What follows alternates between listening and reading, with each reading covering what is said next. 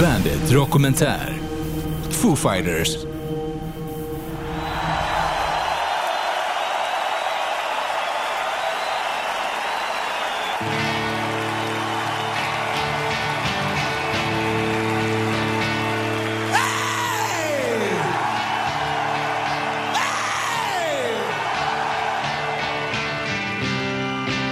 När man pratar om rockstjärnor brukar tankarna oftast gå till ikoniska, nästan gudalika varelser som är larger than life på alla sätt och vis.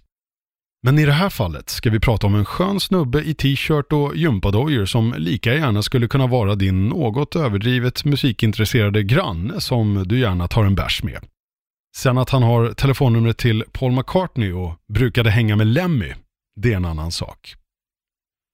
Innan 90-talets mitt hade Dave Grohl redan hunnit med att spela i ett av världens mest betydelsefulla rockband. Medgrundare till en hel subgenre av rock. Ett band vars totala albumförsäljning idag närmar sig 80 miljoner sålda exemplar. Men en vårdag 1994 fick han veta att bandet för evigt gått i graven tillsammans med frontmannen och vännen Kurt Cobain som valt att avsluta sitt liv på egen hand. Så vad gör man då? Även om det inte kom omedelbart så började Dave så småningom åter hänge sig till det han älskade så mycket, musiken. Sakta men säkert började han återigen pilla med låtmaterialet som han i smyg hade arbetat på vid sidan om Nirvanas hektiska framgångssaga. Så gott som helt på egen hand spelade han in ett fullängdsalbum som fick namnet Foo Fighters. Daves tanke var att släppa verket väldigt lågmält med endast 100 vinyler upptryckta samt lika många kassettband som Dave på egen hand kopierade upp. I samma veva erbjöd självaste Tom Petty Dave en plats på trumpallen i The Heartbreakers. Men när Tom hörde talas om Foo Fighters så uppmuntrade han Dave att istället satsa på den egna musiken. Och tur var väl det. Med ett bandprojekt sjösatt så satte Dave igång att rekrytera medlemmar. Från Seattle-emo-rockarna Sunny Day Real Estate handplockades basisten Nate Mendel och trummisen William Goldsmith. Och som kompletterande strängbändare tillfrågade Dave Pat Smear från The Germs, som även hade varit turnerande kompgitarrist i Nirvana på slutet. Foo Fighters live-debuterade på The Jambalaya Club i Arcata i norra Kalifornien den 23 februari 1995 och åkte även en sväng som förband till punklegendaren Mike Watt från The Minutemen. Fyra singlar släpptes från debutskivan. This is a call, I'll stick around, For all the cows och Big Me.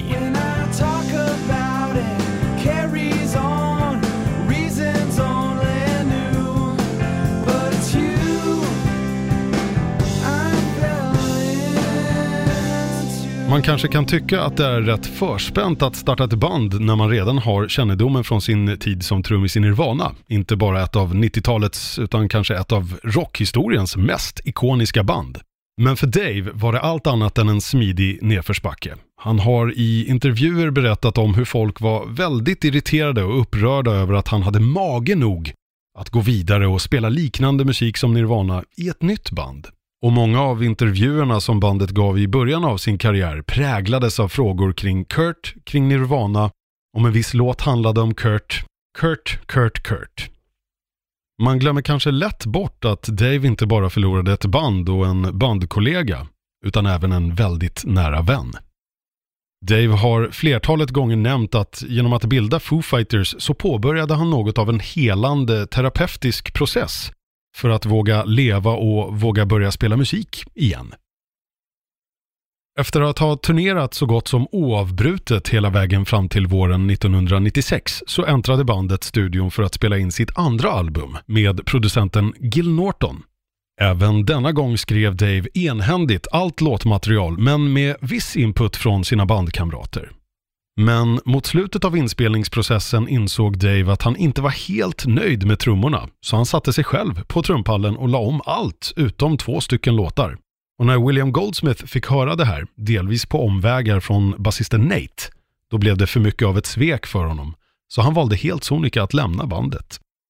Dave som fortfarande hade velat ha William som turnerande trummis, även om hans krav på de inspelade trummorna hade varit för specifikt, var plötsligt i behov av att rekrytera en ny trummis. Han kontaktade Taylor Hawkins som var Alanis Morissettes turnétrummis för att få förslag på kandidater och överraskande nog så föreslog Taylor sig själv.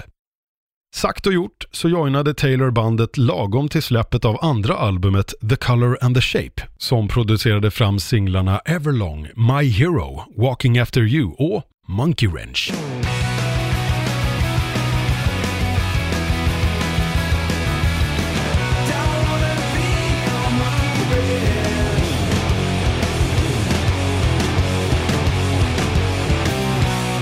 Problemen med bandets lineup var dock inte över för på bandets första rep med nya trummisen Taylor meddelade Pat Smear att han ville sluta i bandet på grund av utmattning och utbrändhet. Foo Fighters tempo hade helt enkelt blivit för mycket för den blygsamme punkgitarristen. Men han lovade att stanna kvar tills en ersättare hade hittats. Ett par månader senare meddelade han sitt avgångsbeslut under ett liveframträdande på MTV Music Awards i september 1997 och bandet presenterade hans ersättare där och då på plats, Daves gamla bandkollega från bandet Scream, Franz Stahl. Året därpå skulle bandet spela in sitt nästa, tredje album. Men då blev det uppenbart att Dave och Franz inte kunde samarbeta som låtskrivare. De ville helt enkelt åt helt olika håll kreativt och Dave tvingades att motvilligt ge sin barndomskompis sparken. Den kvarvarande trion installerade sig i ett hus som Dave köpt i sina gamla hemtrakter i delstaten Virginia. Och det husets källare kom att bli hemvist för Daves egna Studio 606 som så småningom skulle komma att få en filial i Kalifornien. Det var där, i huset i den lilla östkuststaden Alexandria, som bandet spelade in sitt album There is nothing left to lose, som Dave många gånger påpekat är ett av hans favoritalbum med bandet från deras långa karriär.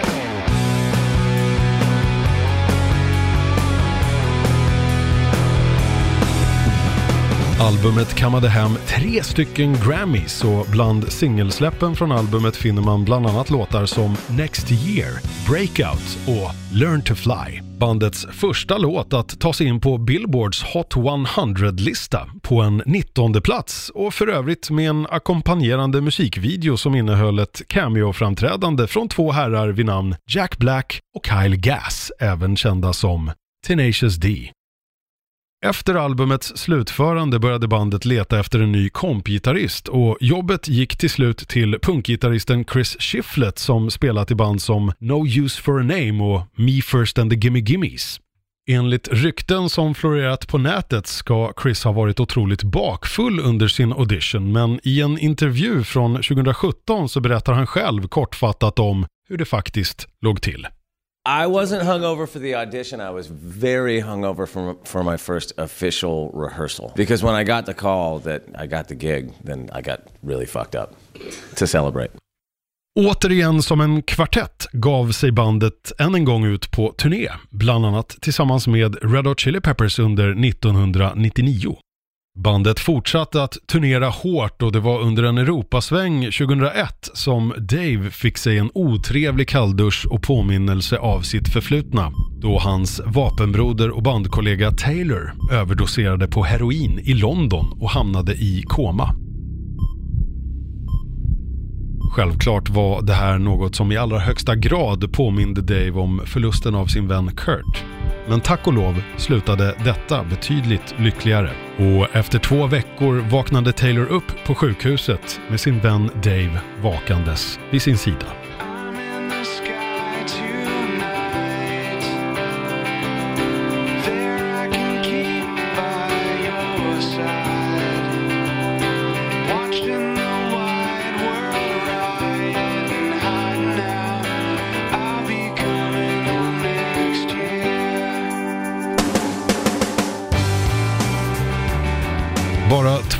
Månader efter den olustiga incidenten skulle bandet återigen äntra studion för att spela in nästa album.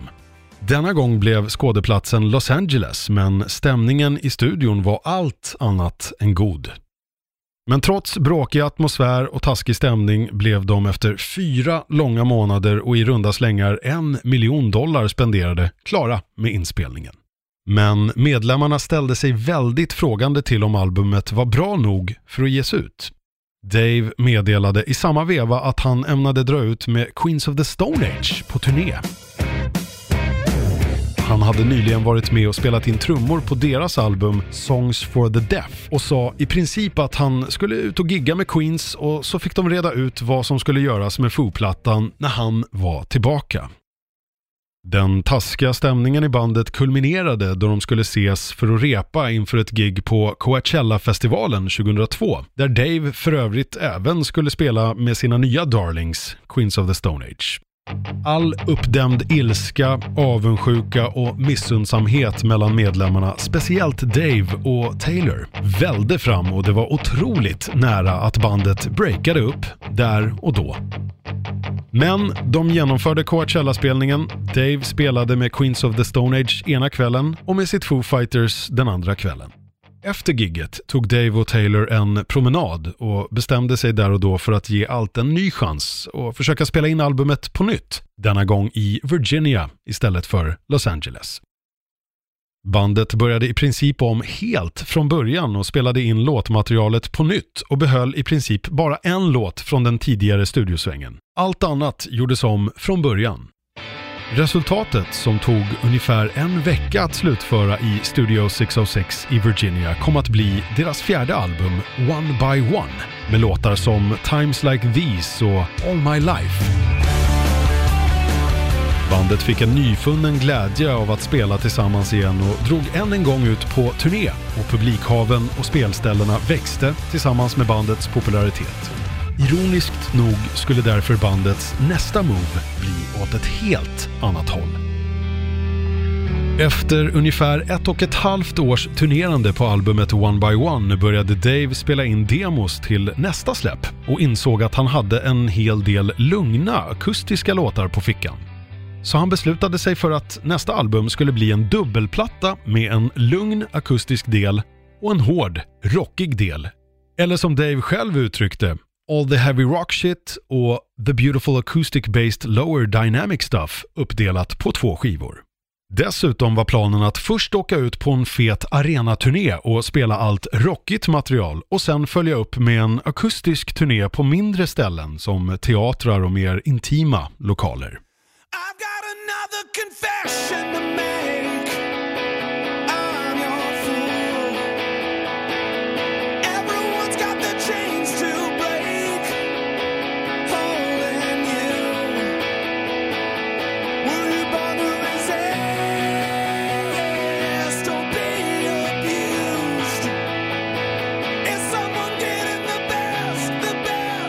Sommaren 2005 släpptes dubbelalbumet In Your Honor, inspelad i nyligen invigda Studio 606 West i Los Angeles och innehöll låtar som Best of You, DOA, No Way Back och Cold Day in the Sun, varav den sistnämnda trummisen Taylor sjöng på. Värd att nämna är också låten Friend of a Friend på den lugna skivan som faktiskt var den första akustiska låten Dave någonsin skrivit så långt bak som 1990 och handlar om två vänner från hans förflutna som han började spela i band med. Just det, Christ och Kurt. Så till slut så kom alltså en låt som faktiskt handlade om Kurt Cobain. Det som press och journalister så envist frågat om i början av Foo Fighters karriär. Albumet var dessutom sprinklat med diverse gästartister som bland andra Josh Homme från Queens of the Stone Age, Nora Jones och keyboardisten Rami Jaffe från The Wallflowers. Men det mest spännande gästframträdandet var nog ändå Led Zeppelin-basisten John Paul Jones som passade på att lägga mandolin och piano på två låtar då han ändå befann sig i stan för den årliga Grammy-galan. Dave har beskrivit Zeppelin-basistens medverkan som “the second greatest thing to happen to me in my life” näst efter sitt giftermål. En liten side-note. Ett par år senare skulle Dave växla upp ytterligare på vänskapen med John Paul Jones och spela in ett helt album med bandet Them Crooked Vultures där även Josh Homme ingick så blev det då dags att åka ut och turnera på det nya albumet och bland annat spelade de sin till dags datum största egna icke-festivalkonsert i Londons Hyde Park den 17 juni 2006. Under gigget kom Lemmy från Motorhead upp och gästade på låten Shake Your Blood från Daves sidoprojekt Probot. Och som en överraskning kom även Queen-medlemmarna Brian May och Roger Taylor upp på scen och jammade loss i ett medley av We Will Rock You och Tie Your Mother Down. Därefter, som planerat, gav sig bandet ut på en mer intim, avskalad akustisk turné i mindre lokaler och till det behövde bandet utökas på scen med fler musiker.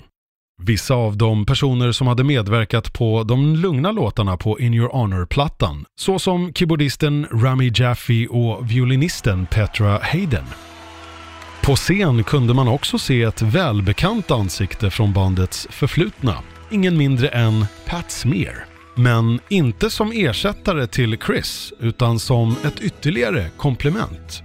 I november 2006 släpptes konsert-DVDn Skin and Bones inspelad under tre kvällar på turnén på The Pantages Theatre i Los Angeles.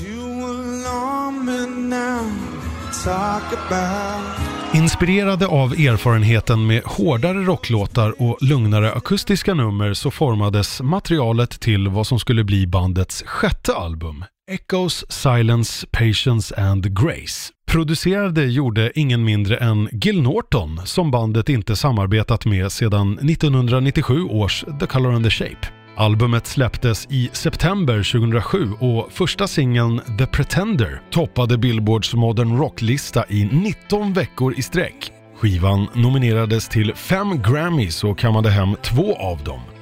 Bandet spelade på stora utsålda arenor runt om i världen och saker och ting kunde nog inte bli bättre och större än så här. Då fick bandet erbjudandet om att spela på Wembley Stadium inför 85 000 människor.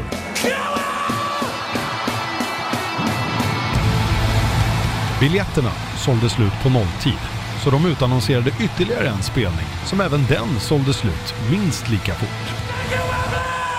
Under den andra konsertkvällen på Wembley den 7 juni 2008 fick bandet förstärkning på scen av både Jimmy Page och John Paul Jones från Led Zeppelin som framförde låten Rock'n'Roll med Dave på trummor och Taylor på sång.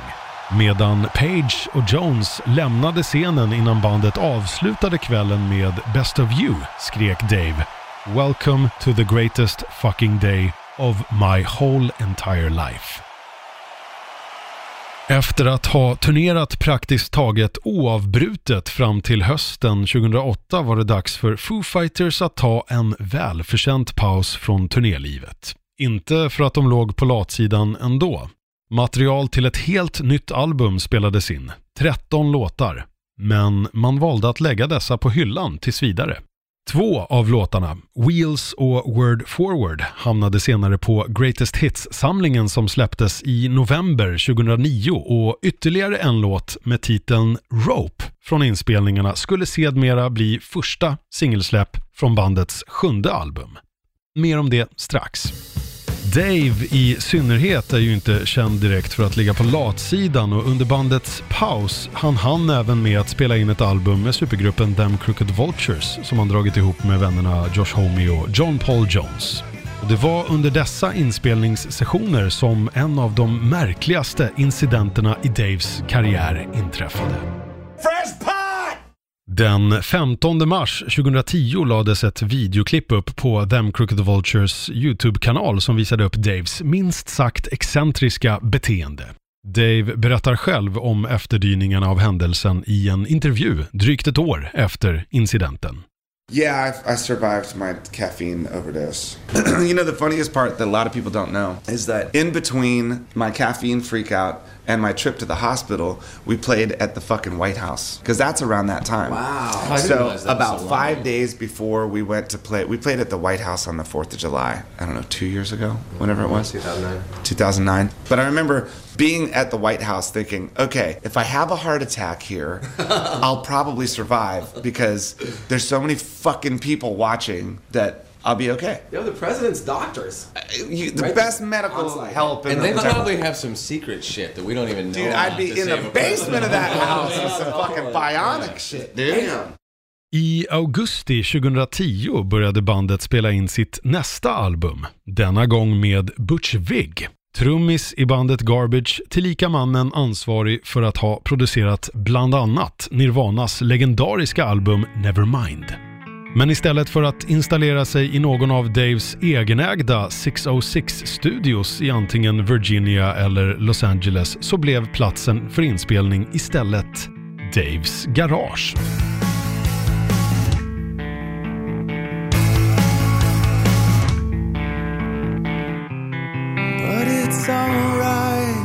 Pat, Chris och Dave berättar om upplevelsen att spela in med Butch. He's really good, you know? He's really focused. He never kind of likes something. If he sort of likes it, it's just not going to make it. And you find yourself trying to please Butch. If Butch likes what you do, then he's going to make it fucking great. And we have a lot of things in common, you know? I mean, musically, we both love pop music. Butch likes pop too. Like he will listen to fucking Kesha. I'm not kidding. He listens to pop music. But he also grew up, you know, listening to punk rock. And when he was young in Madison, Wisconsin, he was the local punk rock producer. His little studio was the place all the punk bands went to. So he spent years helping these shitty bands sound good. And not much has changed, actually. I had really high expectations for him too. I had put him way up there. Like, it was great. You know what? And in the end, I like had these certain hopes and expectations of how I wanted it to be, and it was in the end. It was kind of better, but it was like how I had hoped it would be. You don't know going into it, you know, I'd never really worked with him except for we did a little recording with him for the greatest hits. But uh, so you don't know what that's going to be like because different producers sort of treat the band differently. And, you know, obviously Dave and Butch have a long, famous history and everything. But he was so great because he really treated everybody like he was just one of the guys. He was Yeah. just a bro. You know, and he treated everybody with respect and, you know, would hear you out and let you try your stupid idea that he would then snip into a better idea. You know? And he was great. Total joy to work with. Easy for you to say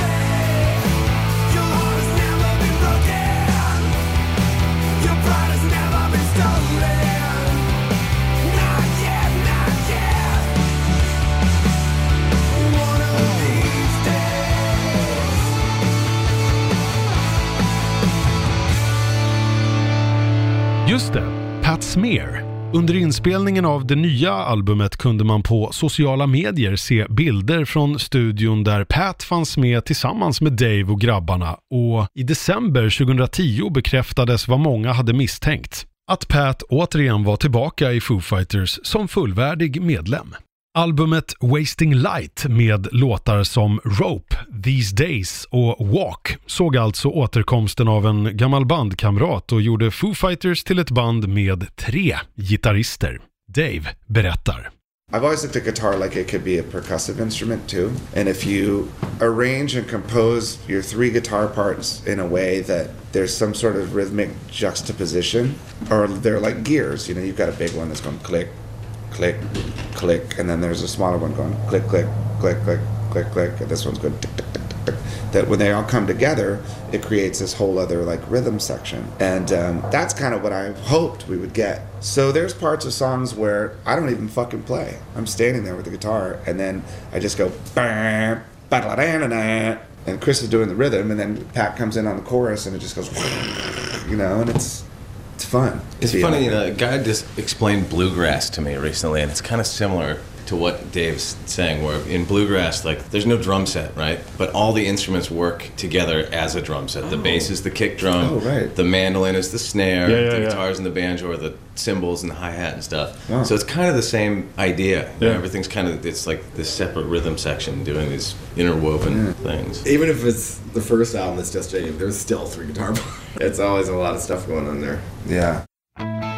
Samtidigt som albumsläppet våren 2011 kom också dokumentären Back and Forth som skildrade bandets historia från början av mitten av 90-talet fram till inspelningen av Wasting Light-plattan och kulminerade med scener från Daves garage och inspelningssessioner som kunde krocka med det vardagliga familjelivet. Bandet berättar. You know, first you're kind of like fuck, we're at Dave's house. This is gonna be weird. Like, he's gonna get sick of us, you know?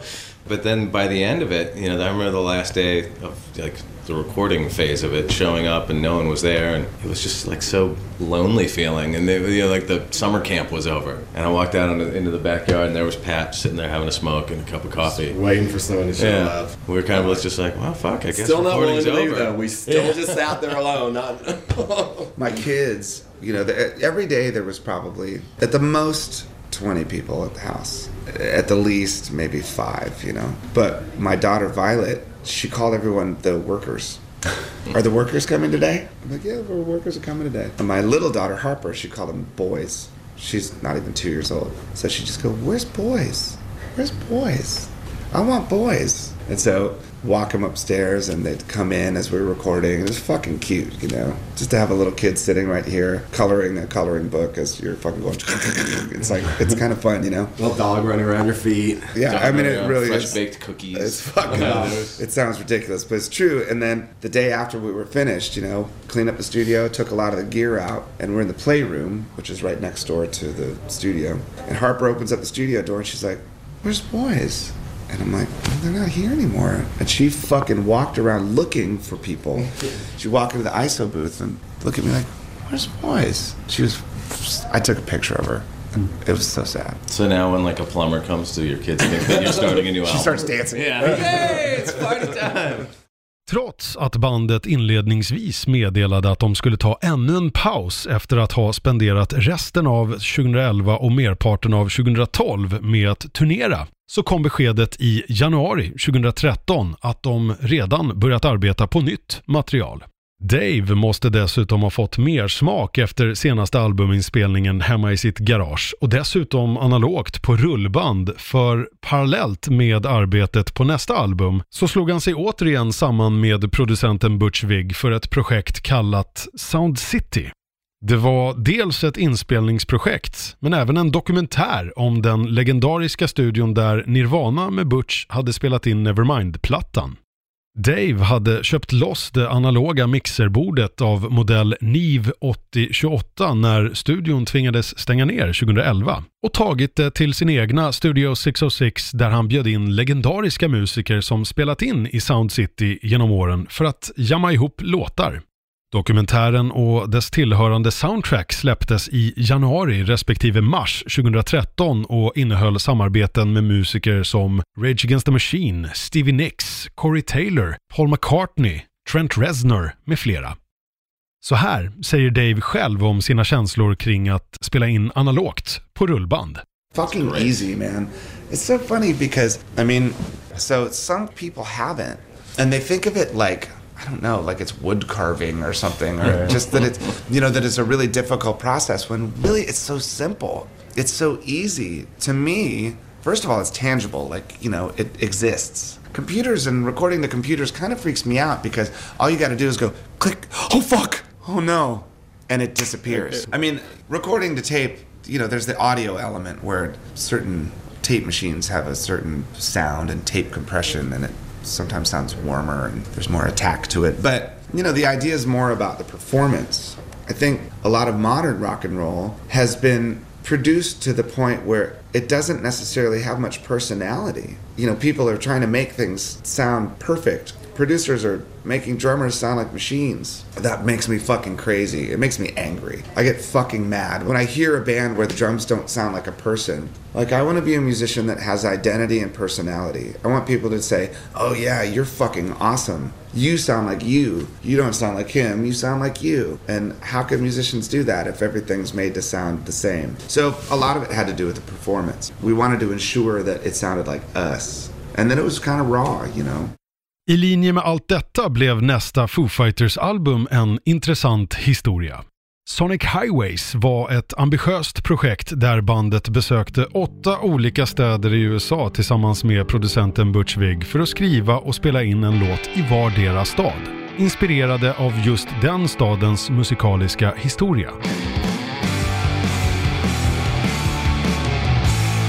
Det hela dokumenterades också och visades i åtta delar på HBO inför albumets släpp i november 2014.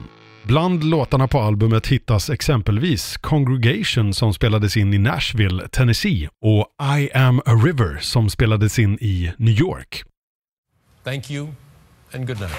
I maj 2015 var Foo Fighters den sista musikaliska akten att spela på The Late Show with David Letterman när tv-personligheten avslutade sin 33-åriga karriär som programledare för kvällsshowen. Genom åren hade bandet besökt tv-programmet flertalet gånger och Dave, Letterman alltså, hade vid många tillfällen påpekat att bandets låt Everlong var en av hans absoluta favoritlåtar någonsin.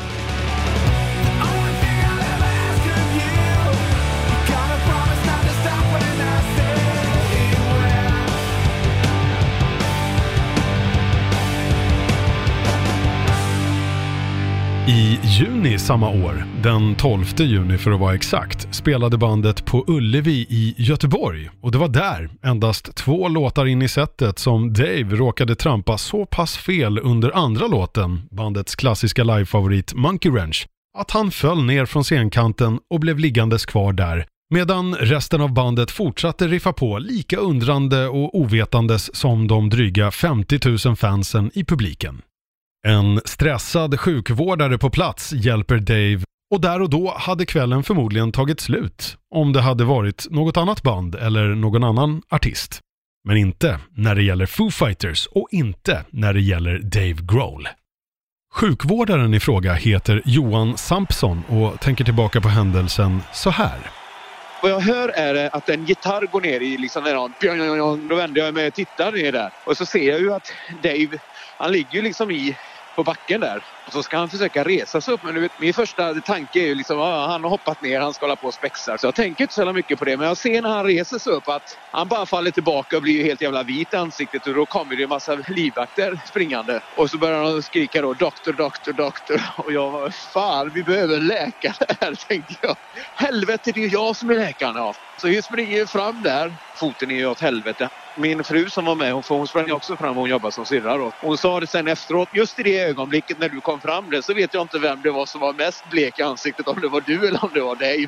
Här ligger min idol som jag har drömt om att typ ha fått träffa i hela mitt liv och så ligger han med ett jävla brutet ben framför mig och jag är ortoped. Det kan ju inte bli mer absurt.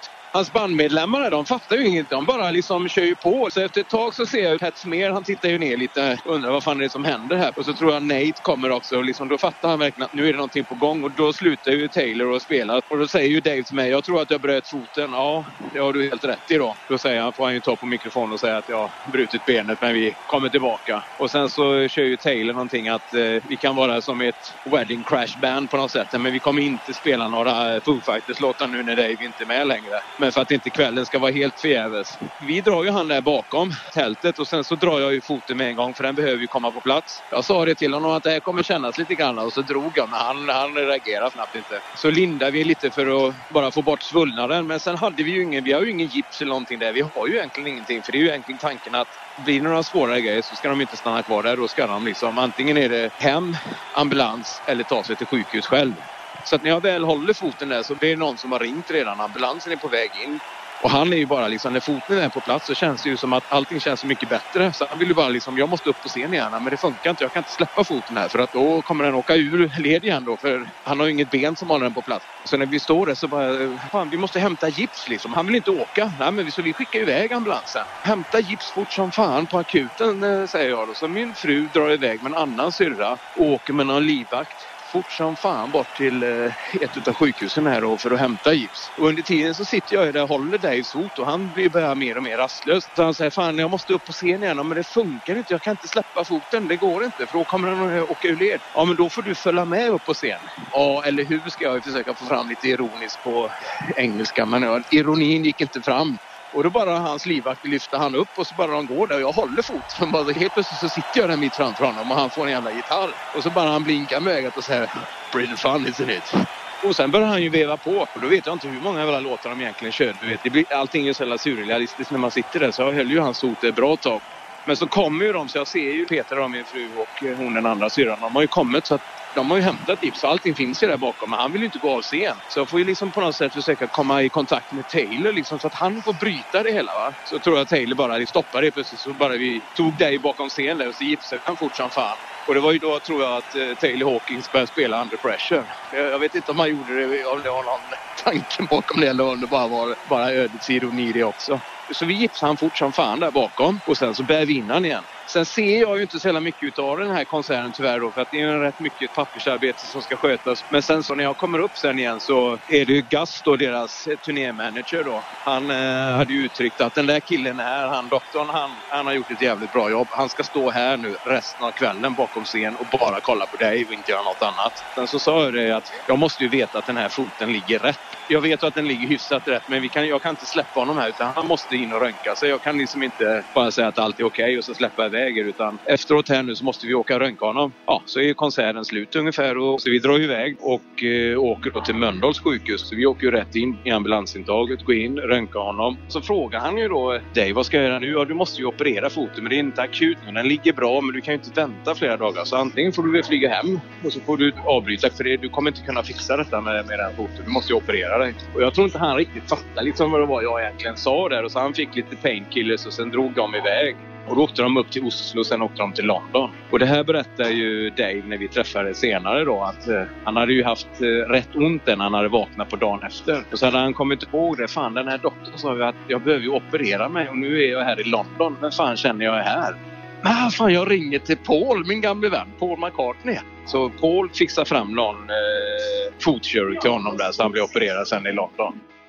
Daves benbrott satte knappast käppar i hjulen för bandet utan de fortsatte att spela under merparten av året med Dave sittandes i en specialdesignad tron med gipsat ben. I november 2015 släppte bandet en EP med namnet Saint Cecilia, döpt efter det hotell i Austin, Texas som bandet bodde på i samband med festivalen Austin City Limits, där de i ett av hotellrummen spelade in de fem låtarna som hamnade på EPn. Namnet har även en ytterligare signifikans då Saint Cecilia är musikernas skyddshelgon. EPn var först tänkt som en tackpresent till fansen i slutet av den senaste turnésvängen. Men i samband med de horribla terroristattackerna i Paris så valde man istället att tillägna den till alla dödsoffren och EPn släpptes helt gratis på nätet. I samma veva som EP-släppet meddelade bandet genom Dave att de nu skulle ta en paus på obestämd framtid. En längre tids tystnad följde och på det medföljde växande rykten om att bandet skulle ha lagt ner för gott. Som ett svar på alla dessa florerande rykten släppte bandet i mars 2016 en dokumentärvideo inom citationstecken som visade upp en Dave Grohl fullt upp med att sadla om till en elektroniskt baserad solokarriär och resten av bandet i jakt på en ersättare på sång. Videon avslutades med budskapet “For the millionth time, we're not breaking up and nobody is going fucking solo”. Bandet meddelade att nästkommande år skulle ägnas åt att spela in deras nionde album. Man meddelade också att den långvarige gästmusikern Rami Jaffe blivit medlem i bandet permanent. Hösten 2017 släpptes Concrete and Gold som bland annat innehöll låtar som Run och The Sky is a Neighborhood. Gästade på albumet gjorde bland annat Justin Timberlake och Sir Paul McCartney.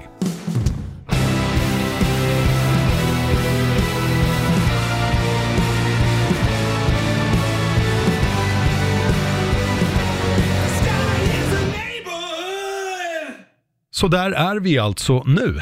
Med nio studioalbum i ryggen och inne på sitt 25 år som band är Foo Fighters både ett anspråkslöst och alldagligt rockband som harvar på, men samtidigt också en helt makalös historia i sig. Och vad de än hittar på härnäst så kommer det säkerligen bli fantastiskt. Eller som Dave själv hade sagt. Fucking awesome.